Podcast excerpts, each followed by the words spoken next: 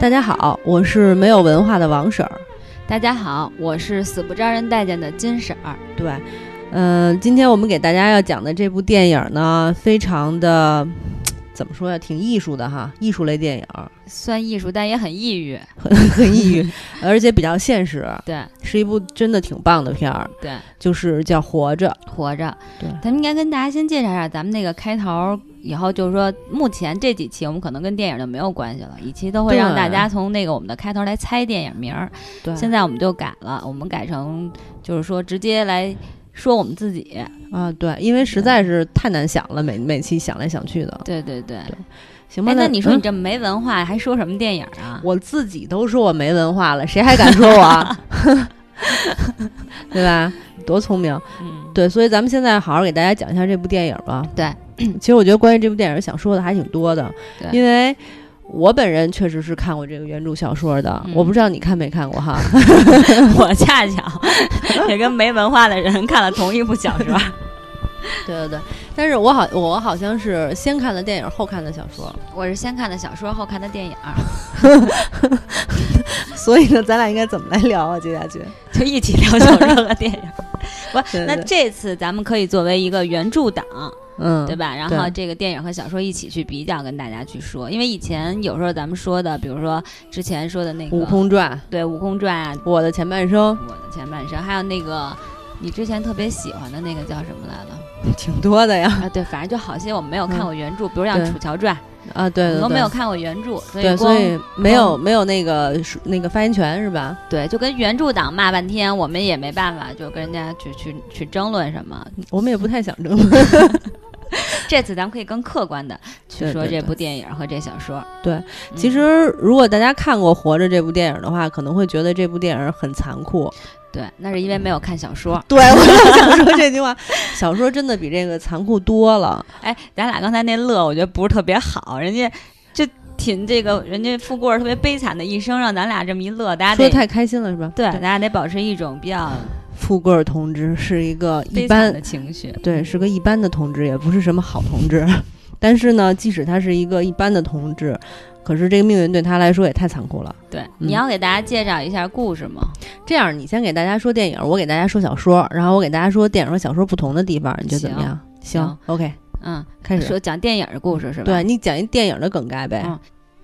简单的给大家介绍一下，就是这个故事的主人公，也就是葛优扮演的徐富贵，是一个富二代地主家的孩子，嗯，然后但是贪图爱赌博，就把家里的这个财产都输光了，把他老爸也气死了，嗯，然后他也自己就沦为了这个贫农，贫农，然后他和他的妻子就是巩俐扮演的，还有一儿一女，还有他母亲，就度日如年。嗯，特别穷。后来葛优就去，呃呃，就演皮影戏去了，嗯结果又被不明不白的呢抓走了当这个壮丁。对，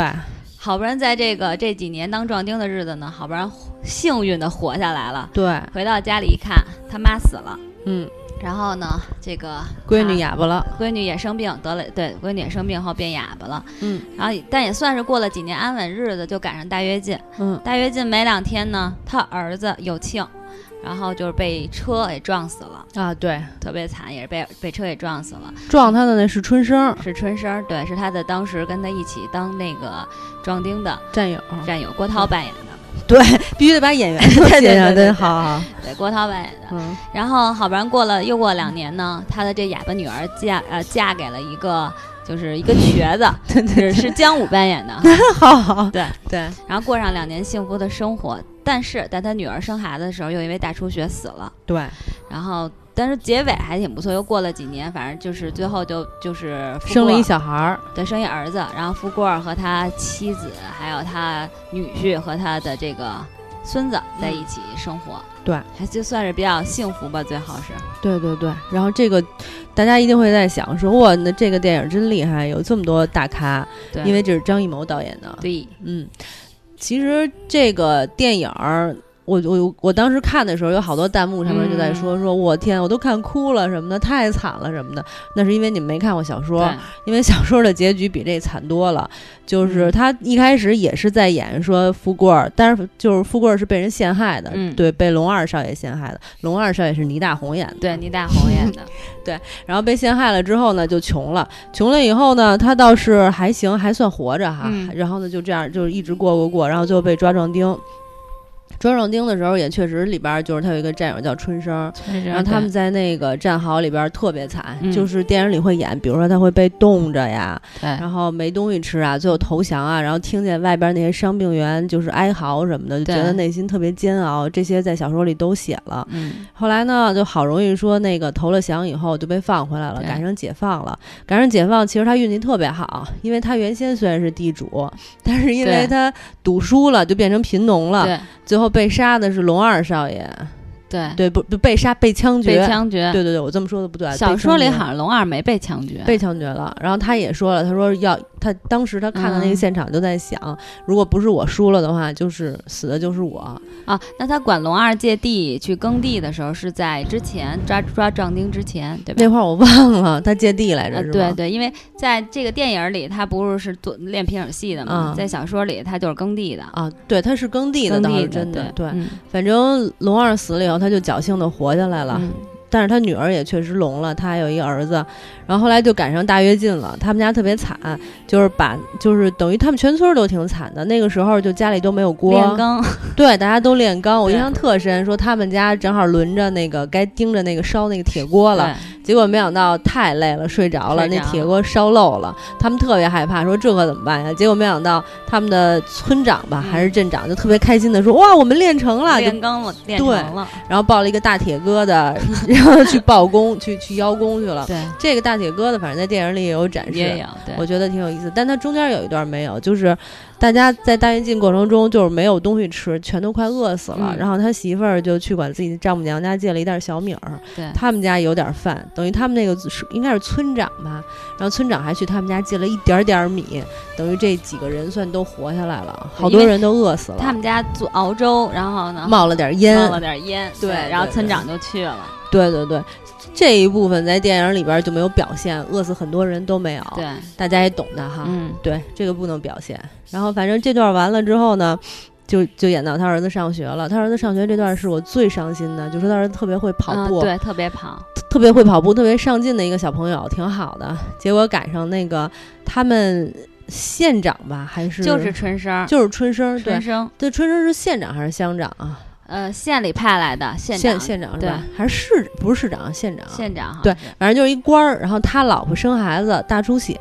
然后呢就是配不上血型，对那个医院就要求，不知道为什么，反正就要求他们学学校的老师啊、学生啊全都去验血型。然后他，我记得那上面写的特清楚，说所有的小型小孩儿一个一个验血型都不行。然后他们家那个小朋友叫有庆。有就请特别着急，想，哎呀，我要是不能给献血的话，我就影响我的那个进步什么的，特别着急，盼着说能希望自己能献血。哎，好容易一验血，发现哎他血还真行，就让他去献。嗯结果献着献着血，中间躺在那儿说头晕啊，不行，有点要昏迷。然后那个医生就说没事儿，接着献，接接着根本就没关系。嗯，最后等于是为了救镇长的媳妇儿，把小孩的血榨干了，小孩就死了。对，然后反正儿子都死了，他们再不原谅春生，再说也是一个干部，嗯就没什么办法，就这样呗。反正就是怀揣着怨恨委屈，但是他们的意识里好像没有意识到，就是这是一个人权的问题啊，都就是觉得那说会儿有什么人 群？是人家是觉是得，只不过就觉得自己倒霉，自己倒霉，对哎对对，对，反正等于无论是医生还是县长，任何人都没有接受追究、嗯这件事情，就不了了之就完了，这是让我特别气愤的一个过程。然后小说里演到这儿以后呢，反正就过去，然后再过了多少多少年，他那个女儿长大了，嗯，嫁给了一个瘸子，觉得瘸子和歪脖好像是。是对吧？反正就嫁给他了。嫁给他以后呢，还挺幸福的，两个人都挺好的。然后就准备生孩子，生孩子的时候呢，因为那时候就赶上文革了，嗯，然后医生们都被关到牛棚里去了，那儿的那对些都是小护士小护，士小护士也特别的没有经验。就我我觉得那个感觉上，好像是说他媳妇儿本身不至于死，就是因为那些小嗯护对士对不会对治。当然，他也确实是把那个医生给请过去了，但是嗯那个在牛棚的医生，因为确实也是吃馒头把自己给 噎也是噎着了，对，来没没救成他媳妇儿，最后他媳妇儿死了。其实我觉得他媳妇儿的死，包括他儿子的死，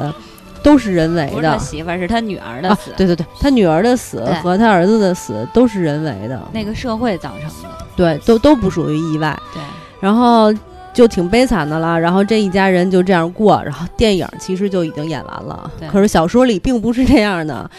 嗯，他的那个外孙子其实和那个瘸腿儿过得还挺好的哈，结果有一天那个瘸腿儿就被砸死了在工地，嗯，嗯，这倒没什么，这应该算是意外，就没什么可说的。结果呢，他就自己，然后他的老伴儿那时候也已经去世了，他就自己带着自己外孙就继续生活。他们家有一头牛，那牛就叫富贵儿，嗯，跟他一个名儿。然后呢，又过了一段时间，好像是小孩儿生病了还是怎么着，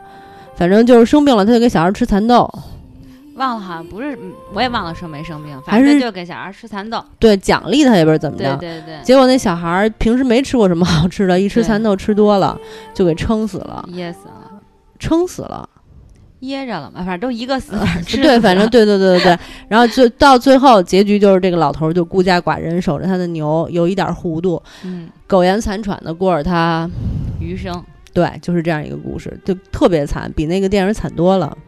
就是电影儿虽然是根据小说去改编的，但是呢，其实就是有很多内容它都把它给剪了，就没有对，真的在这个电影里表现出来。尤对其是你刚才说到，突然想起来，就是那个他儿子有有庆庆死了之后，他把他从医院给背回来嗯，嗯，你记得吧？就路上就一边背着有庆，嗯然后还一边跟有庆说，然后他又怕他那个怕家珍知道这件事，因为当时家珍已经那个卧病在床了嗯嘛。嗯，他就先把有庆给埋了，后来就跟家珍，就好像我记得他有段是骗他，就嗯说那个啊，他还没回来呢，还家珍说我已经知道了，说那是我儿子，我知道他有事儿什么的。嗯，哦天哪！然后他又把家珍背去到有庆的墓地，是记是得是那块儿是吧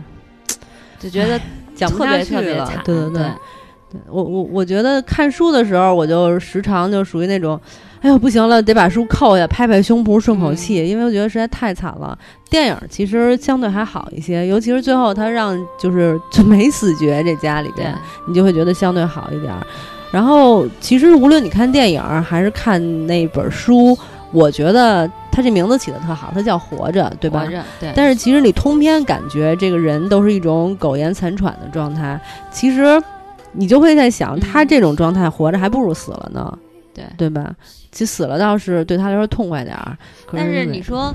我在想，就说他这名儿，就像你说的小说叫《活着》哈。嗯但是你说到底什么是活着呢？其实他也没有说给给咱们一个答案，嗯只是在讲述这个富贵儿这一嗯生。嗯，当然，电影里的一生就是最后他会给你一个生的希望，因为最后虽然说儿子、女儿都去世了，但是好歹还有下一代，有那个有他孙子在。真的对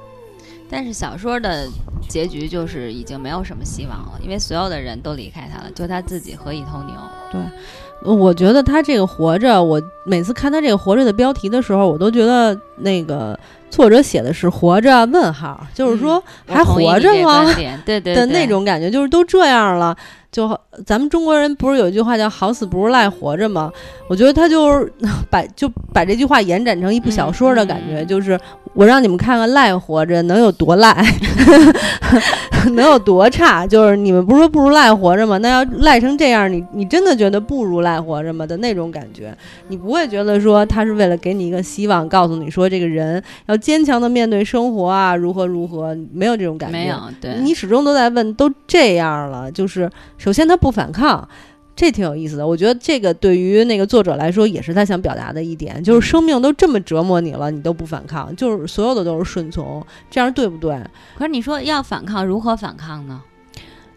我也不知道，知道了也不敢说。 有些东西是，但比如说，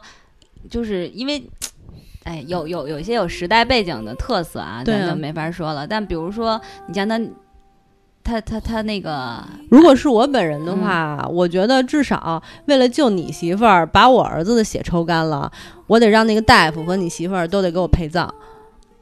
对，那个 是在现啊在也许有法律的年代是可以的啊。那个时候，那你就除非采取极端的手对，段，采取极端的手段对报仇 嘛。 真的真的，然嗯后比如说你让我，当然那时候你如果真的那时候已经报过仇的话，那个那个小护士什么的，可能就也已经来不及了哈。嗯但是如对果到后期你要让我那个女儿死了，那我就让你们这些小护士也陪葬，就因这为样何的。止可能就是大家想往 合适，不是，我就是其实举一个例子啊，嗯对我对嗯并不是说真的说希望作者这么写，我只是说，但是但是你不觉得富贵儿就属于逆来顺受，逆来顺受，他败了嗯家，家都败光了。好，我我我接受你龙二这么陷害我，因为他之所以败家，是因为龙二陷害他。但他自己要不去赌，罗二也陷害不了他呀。对，但是是龙二陷害他，因为他们那个是玩骰子什么的那个，对吧？是嗯出老千儿，他自己也知道龙二陷害他，但是呢，人家就把他赶出家了，他就出去了，把他爸气死了就气死了，就是也不报仇，也就没就是毫无骨气的一个人，特别坚韧的嗯活着。后期比如说那个，他在他其实，在那个战场上确实还也也没什么可说的，在那种环境下，他你也说没打仗，基本上对他对们对对躲起来 对，没他他去躲了好了一像段时就间，躲起来，然后就被对逮了，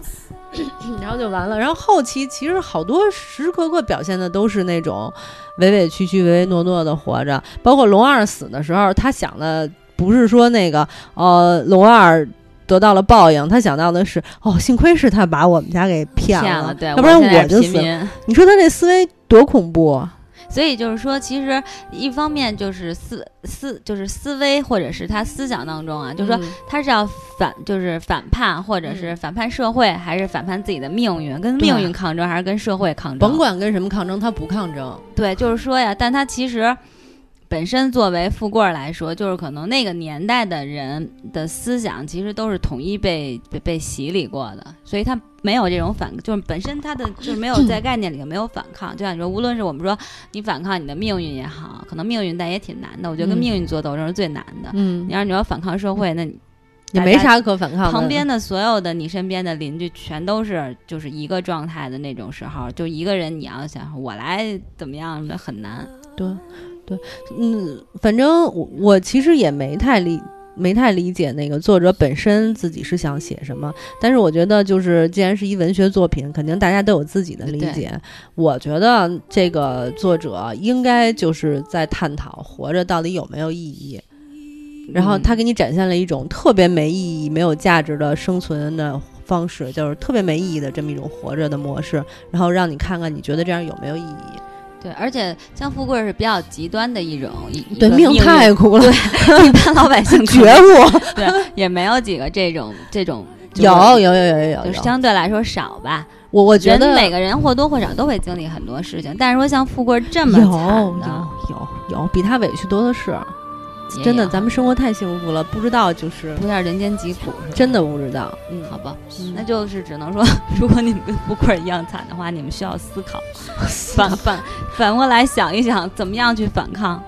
其实对也没有什么，我觉得啊，嗯我如果从我来理解的时候，我其实我很多时候我能理解到富贵的那种无奈和他，其实他没有想过反抗这件事儿，首先，嗯，对，对吧？对而且还有一个就是毕，竟他是被封建思想想洗礼过 的，对对对，所以如果你放在现代的这个时代的我们来说，那有些事情其实你是可能可以去反抗，但有些事情其实你不觉得，即使活在现在这个社会的我们，其实也有很多人是在过着这种逆来顺受的这种生活。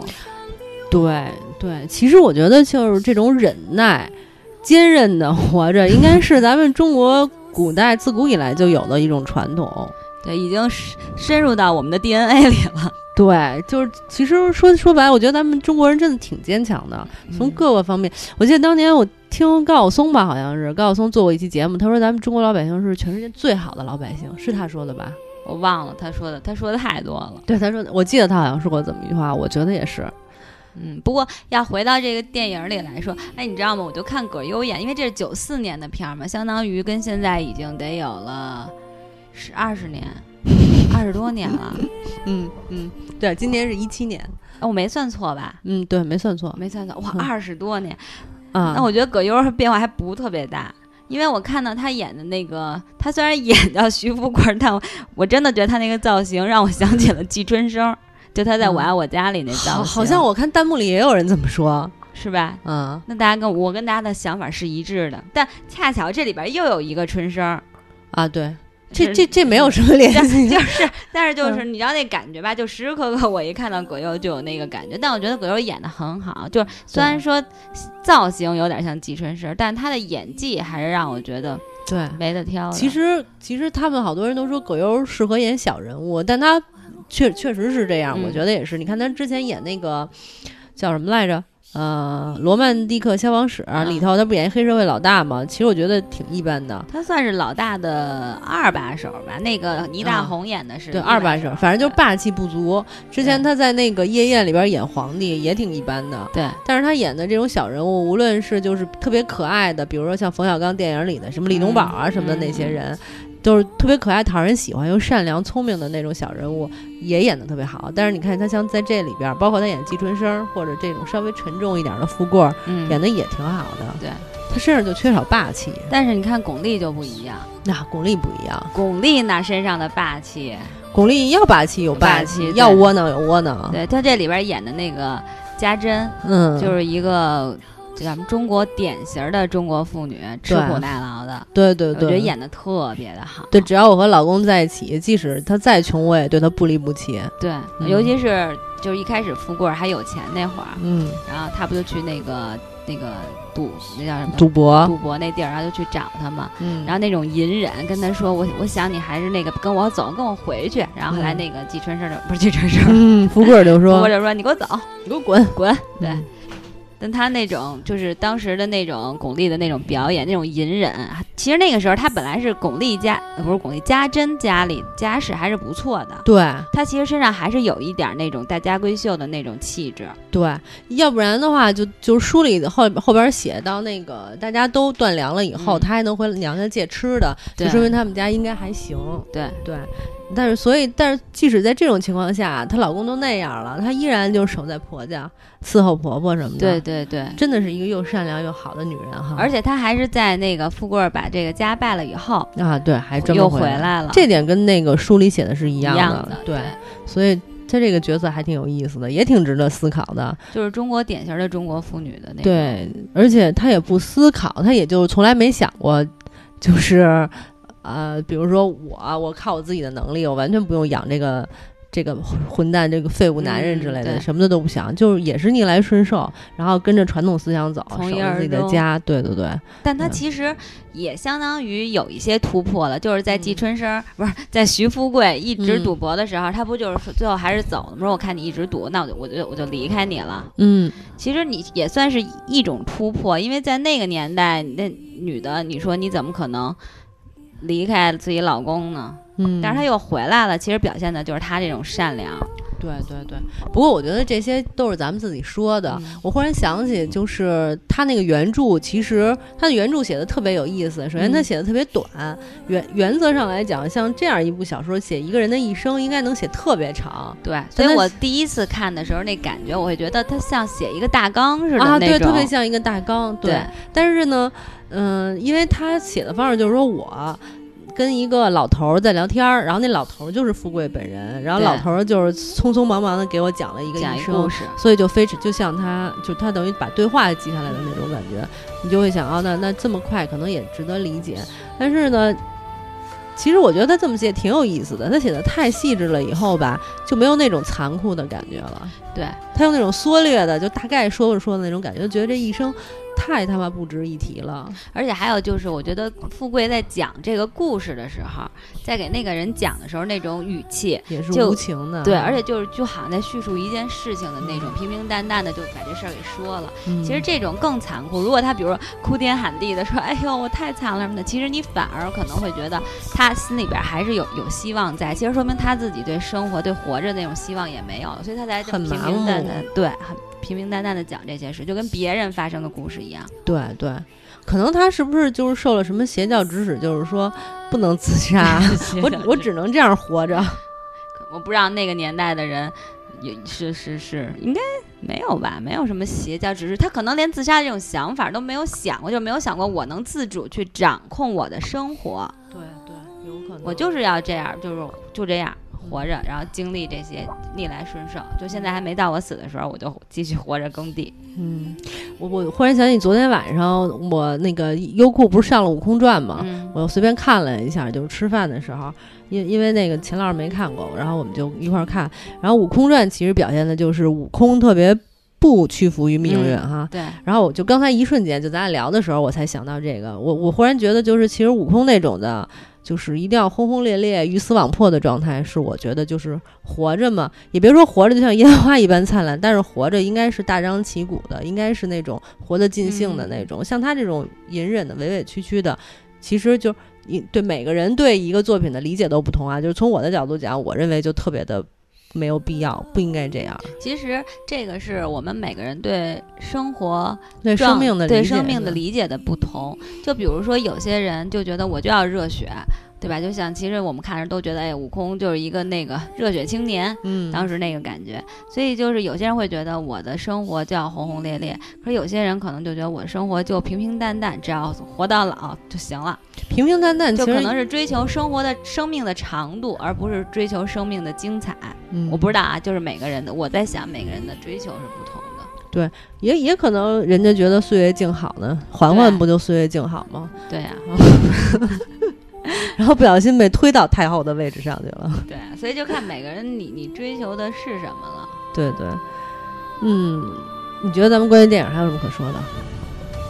我我说这说是挺沉重的心情，就而且我你说这说实话，我觉得就作为我们活到这个年龄而已，你去讨论生活、活着、生命，其实真的没有什么太多的发言权。而且时代不同了，对大家的思路也不同了。对像他们那种禁锢的年代，确实就没有办法掌控自己的生命。对，虽然说我们现在不能完全掌控，但至少你还是在很多的情况下是可以有自由机会，对，嗯，所以我觉得，可能有些时候我们是很难理解那个时代下的那种人的那种状态和他的思想，嗯，对吧？但是我觉得这个电影儿从电影儿本身和小说本身来说，嗯我觉得都是挺值得去看一看。它不一定说能让你真的理解。说实话，我到现在我也不是说完全特别能理解、能懂这个小说这部电影儿，嗯但是至少我觉得它会让你去想，嗯去让你思考。我觉得这个至少就已经够了。哎，那你推荐电影还是推荐书？我都推荐，不不不，只能推只荐能一个。推荐一个，我推荐书。哎呦，太太巧了，我也是。虽然书很残酷，但我觉得书会让我，就是我会感觉比看电影好，就是那种嗯对生命的想法和对真的是会让我想想，有富贵这么惨的那种。哎，其实有没有人会看完会有这么一种想法，觉得哎，富贵这么惨，那我现在还好，比他活得 也幸福有多也有了。，其实其实我真觉得，即使你有这种想法，就是从富贵的身上更加热爱自己 自己的生活，我觉得也行。其实，对，也挺反好反正他就给你一个给你放在这儿了，因为他的书其实也没有批判富贵，一点儿嗯都没有，他从来都没有说过富贵是坏人或者龙二是坏人，都没有说过，对，他就是简简单单就就在叙事。用大纲的方式给你讲了讲，所以剩下的那些内容你完全可以自己去自己去理解，我觉得都无所谓。对嗯，而且余华本身写了好多作品，都是关于那个文化大革命那那那个年代的片儿，包括他那个兄弟，嗯不是特别有名嘛，也都是那个时代的，就是他他特别爱写那个时代背景下的故我事。嗯可能嗯对他的理解太深刻了，对，其实大家还有许三观卖血记，我记得特别清楚，嗯，大家可以有空都找来对看看看看。对，嗯。我觉得也是我们对那个时代的一个了解。，对对对。虽然我们现在不会再发生那样的事情了，但是我觉得看看吧，因为其实其实那个时代最最，我觉得最有意思的不是那个这些事情本身，而是你通过那个时代发生的事情，了解到这个人性能有多黑暗。没错，而且我们整个国家都是从那个时代走过来的。，嗯对咱们其实父母会经历，多多少少都经历了一点那个年代。对对，嗯，反正无论是如果你要是懒得去看，或者是觉得自己的小心脏承受不了这么残酷的呢，这么故事呢，你就别看书了，看电影儿也可以。对如果你觉得我的心脏很强大，那你看看书，我还是挺推荐的。我觉得它很独特。对，嗯，行，那就这么着。 ，OK， OK，今天就给大家说到这儿，啊好的，拜拜。嗯拜拜。头上的乌云，心中的忧伤，全都散落。我要唱一首歌，一首天上的歌。头上的乌云，心中的里忧伤，全都散落。